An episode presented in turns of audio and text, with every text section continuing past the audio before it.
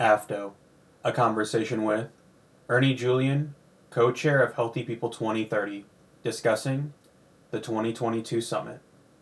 The whole idea of this was to bring people together you know, that we, we can't achieve healthy people 2030 object, objectives uh, in one agency, FDA, CDC, USDA, states. I mean, it can't be done alone. Uh, bring people together, set some priorities, which we did.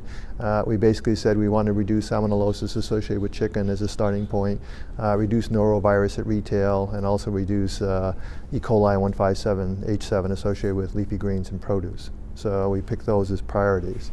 And then develop a strategy to accomplish that and, and then agree on that strategy and, and pull in uh, the federal government, pull in state, pull in uh, local government, pull in uh, industry from farm to table, you know, pull in the professional associations, academia, get everybody together and come up with a strategy and everybody working in the same direction to accomplish those goals. And, and I think that happened. And, and we bring it closer each time.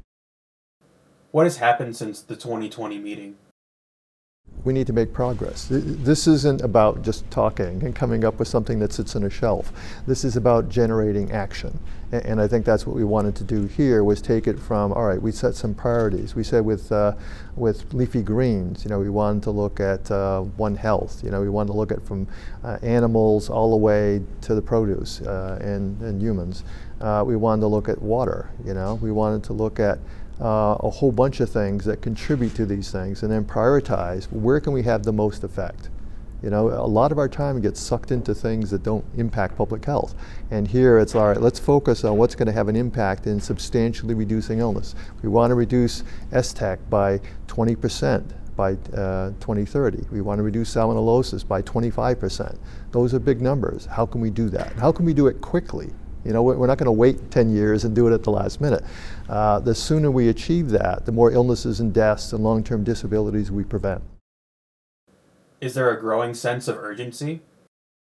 There is, and, and, I think one of the things that's happened at all levels, and it happened with me, is I got sucked into COVID for four, four months full time, you know, and in the federal agencies, CDC, FDA, USDA, uh, you know, a lot of agencies have been pulled into COVID, and appropriately so. I mean, you got something that's killed over 800,000 people in the U.S. I mean, that's a high priority, high severity, high probability of occurrence, you know. So, so the first year, eh, you know, probably a lot, not a lot happened because of that. And even now, we're seeing very high rates. But now we're trying to get back on target and, and to say, all right, how do we reduce food-related illnesses? And, and, you know, it was good hearing from Caitlin Boone, you know, from FDA, that FDA, you know, used that meeting a couple of years ago in setting some priorities and direction and those kind of things. Uh, one of the things we did with the states is to say, hey, outbreaks keep happening from leafy greens at the same time of year. So we, uh, through AFDO, told the states, go out and sample the highest risk products at the highest risk times and the highest risk places. What does that mean? That means somebody got sick, you know, uh, last year from a certain product bought at a certain store or restaurant. Go back and sample that same product at that same time of the year from the same place. And when that was done, Michigan found a positive sample that led to a recall. And uh, this year, additional sampling led to another recall. So, you know, focusing on those highest risk products at the highest risk times. How do we put a face on foodborne illness? Yeah, it's easy to get lost in the numbers. You know, that X number of cases occur.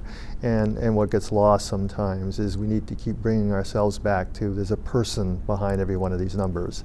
And, and it's not just uh, a tummy ache sometimes with diarrhea and, and vomiting and then you know, last a day or two. That, you know, here you're talking about somebody with permanent disabilities. And, and the reason I'm still working on this, though I retired, is that I've dealt with cases of HUS affecting kids. Well, those kids are never going to be right. Uh, I've got a, one case I've dealt with with leafy greens. They ate leafy greens in 2018. They still can't talk and walk, and they got severe permanent brain damage. We need to take action to prevent those things from happening, and we need to do it as soon as possible. If a place caused an outbreak, the greatest predictor of future outbreaks is past outbreaks. We need to not just put out the fire, we need to go back there and make sure that if it's with produce, the next season, what are they growing? You know, are they using safe water? Is their product tested? We need to make sure that it's not happening again from the same place. And if they shifted from leafy green to some other crop, we need to make sure that that other crop is safe. You know, unless that crop's going to have a kill step. So, you know, follow up is critical, and, and, not just for produce, for restaurants, for processing. Uh, we need to make sure that uh, we not only stopped it today, but it doesn't happen again. What was your aha moment this week? Well, I think one of the things that uh, hit me was it was Caitlin Boone's, com- Boone's comments from FDA saying that it, you know, FDA had used a meeting two years ago to to adjust, you know, the, their direction, and that that's guiding direction. And hearing the same thing from others. I think Roberta Wagner did a, a great job uh, talking about, you know, what the industry is doing, and that they support everything that basically was coming out. So th- the thing that I found good at the end of the day was that there was agreement on the direction from you know from academia, from federal government, from you know everybody involved. I mean, I, I didn't hear anything. Oh, we don't want to go there. It was like, all right, we've, we've got a shared direction and common goals. We're, we're targeting these pathogens.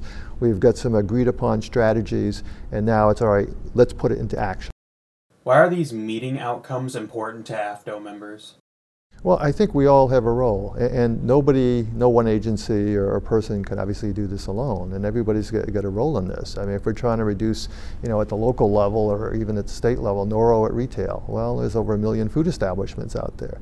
Uh, we need to focus on certain things, and one of the things that I brought up in the first day is, you know, norovirus uh, has some similarities to, to, COVID in a way, in that uh, when I was pulled into COVID, controlling COVID for four months in 2020, I had all the businesses in the state that I was dealing with, 822 outbreaks. And the thing that I found is over half of them that had outbreaks had sick people working which is exactly what happens with norovirus. You get sick people working. And the biggest outbreak that I had to deal with, you had supervisors pressuring people to work while ill. And, and that obviously crosses some serious lines. And that same thing happens with norovirus. So, you know, I use the, the knowledge from norovirus to help control COVID and, and, vice versa. So here we need to really deal with, does that establishment have a sick time policy? You know, do they have sick time for employees? If they don't have sick time for employees, can they make up the hours so that there's not an economic incentive to work while ill? If you don't deal with that, you've got a ticking bomb in the place. And sooner or later it's going to blow up with a norovirus outbreak. And, and those are the kind of things we need to deal with at every level. We need to deal with at the industry level, but we also need to look at it when we go into that place, you know, and focus on the right things. Norovirus is the, the, the number one cause of foodborne illness. Do they have a call-in procedure? You know, it's not you have to come to work when you're sick or else, or you have to find a replacement while you're vomiting. You can't do that. This, the establishment has to find a replacement. It's not your responsibility. What were some of the issues where progress was made? And coming up with a shared direction. And one shared direction was on One Health, you know, with, uh, with cattle in the western part of the country being a source of, you know, STEC and a reoccurring strain. And all of a sudden, it's not just causing illness with beef, it's causing illness with produce, and it's leading to water contamination, environmental contamination. So one approach is, all right, let's deal with STEC and cattle in that area in close proximity to leafy greens uh, and make sure that reduce the level of STEC in cattle, uh, which will reduce STEC associated with ground beef and produce, uh, and also deal with water contamination. You know, making sure that manure from those cattle isn't getting into the irrigation water and on ready foods. So we came up with some agreements, and I think that's important in, in having in-person meetings to, to kind of work out those details and to say, oh, hey, here's an area of agreement. The other thing we talked about is, well, were there issues in transportation? Where all of a sudden, uh, um, you know, transporting trucks. You know, are they packing them too tight? Are you leading to temperature abuse of some of the products? And that's why you get sporadic illnesses, low levels, and all across the country, and maybe near the end of expiration. So, so things to explore. That you know, you're not sure that that's uh, to what extent that's a contributing factor, but here's a question that we need to look at to say, well, all right, it's a multiple hurdle approach. You want to reduce STEC in cattle. You want to prevent water contamination. You want to treat the water. You want to make sure that the uh, the produce is washed properly. You want to make sure it's not temperature abused. So, you know, looking at no matter the area with salmonella, looking at all right, uh, looking at vaccines is a major uh, control, but it was also uh, irradiation was also discussed to say, well, okay, there are different approaches to reduce it. How do we achieve a 25% reduction in salmonellosis? How do we achieve a 20% re reduction in STEC? And it's multiple approaches, but here are the ones most likely to give us a big impact. What does success look like? I think with all of these things, it's action. You know, and, and, the action is the greatest predictor of future outbreaks, as I said, is past outbreaks. And focus on the places that have had outbreaks. Focus on the places that have had the contributing factors to outbreaks. Uh, get out there quickly. And not only get out there quickly and make sure you get proper controls, but get back there and make sure those controls stay in place versus they go back to their old practices. With produce, you know, a year from now, um, you know, is that product safe? It's not just, well, you're out there, you know, and look now and the field is plowed under and you don't see anything. Okay, what are they doing next year? Are they using safe water? Is that crop safe? Are you testing the crops? Uh, looking at those controls. What cultural changes need to be made? Focus where the problems are. You know, and, and I actually had uh, in Rhode Island when I first got there, there was a, a lobbyist for the food store industry, and, and, he used to be a lobbyist for the for the buses, and and he said, go after the bad guys. And he said, you know, if uh, somebody's driving a bus and it's got bad brakes and they know it, you know, go after them. And, and he said that the same thing with the food industry. It's just like, you know, don't waste your time in places that have great practices and they have system in place and they've got trained staff and trained managers and, and they get it.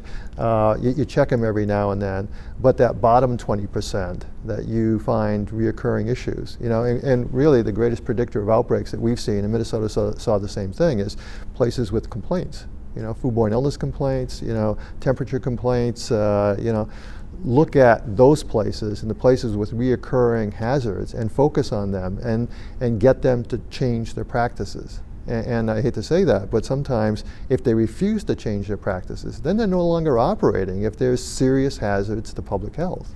We have to take regulatory action when needed.